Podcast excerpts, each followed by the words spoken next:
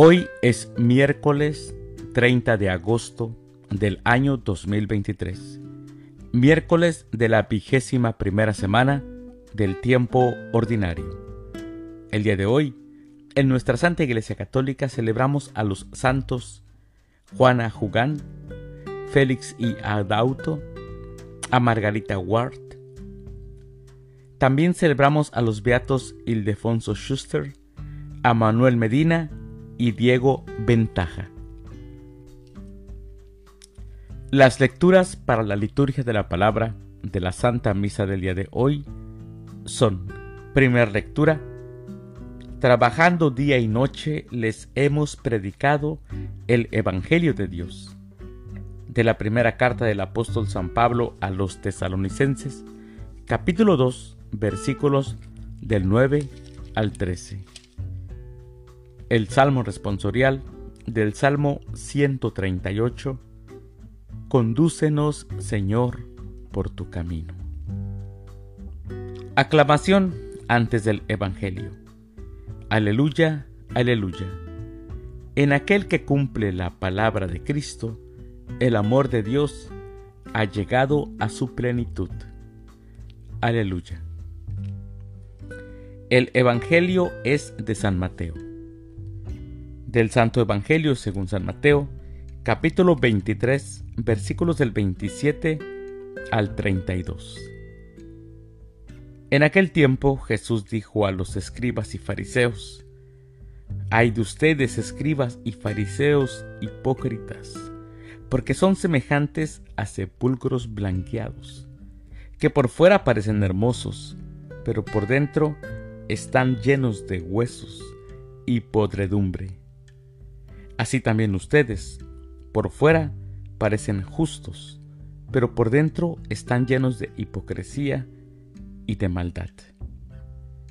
Hay de ustedes, escribas y fariseos hipócritas, porque les construyen sepulcros a los profetas y adornan las tumbas de los justos, y dicen, si hubiéramos vivido en tiempo de nuestros padres, nosotros no habríamos sido cómplices de ellos en el asesinato de los profetas. Con esto ustedes están reconociendo que son hijos de los asesinos de los profetas.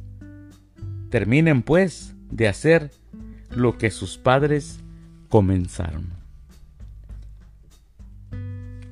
Palabra del Señor. Gloria a ti, Señor Jesús. Mis hermanos, hoy escuchamos un evangelio que realmente nos hace eh, sentir como Jesús se sentía, eh, como él dice hipócritas, sepulcros blanqueados, una manera muy dura de hablar, pero que también era una realidad. Jesús no, no ocultaba nada, él era muy sincero. La provocación al grupo de los escribas y de los fariseos nos hemos dado cuenta en este ciclo que es una constante en este Evangelio de San Mateo.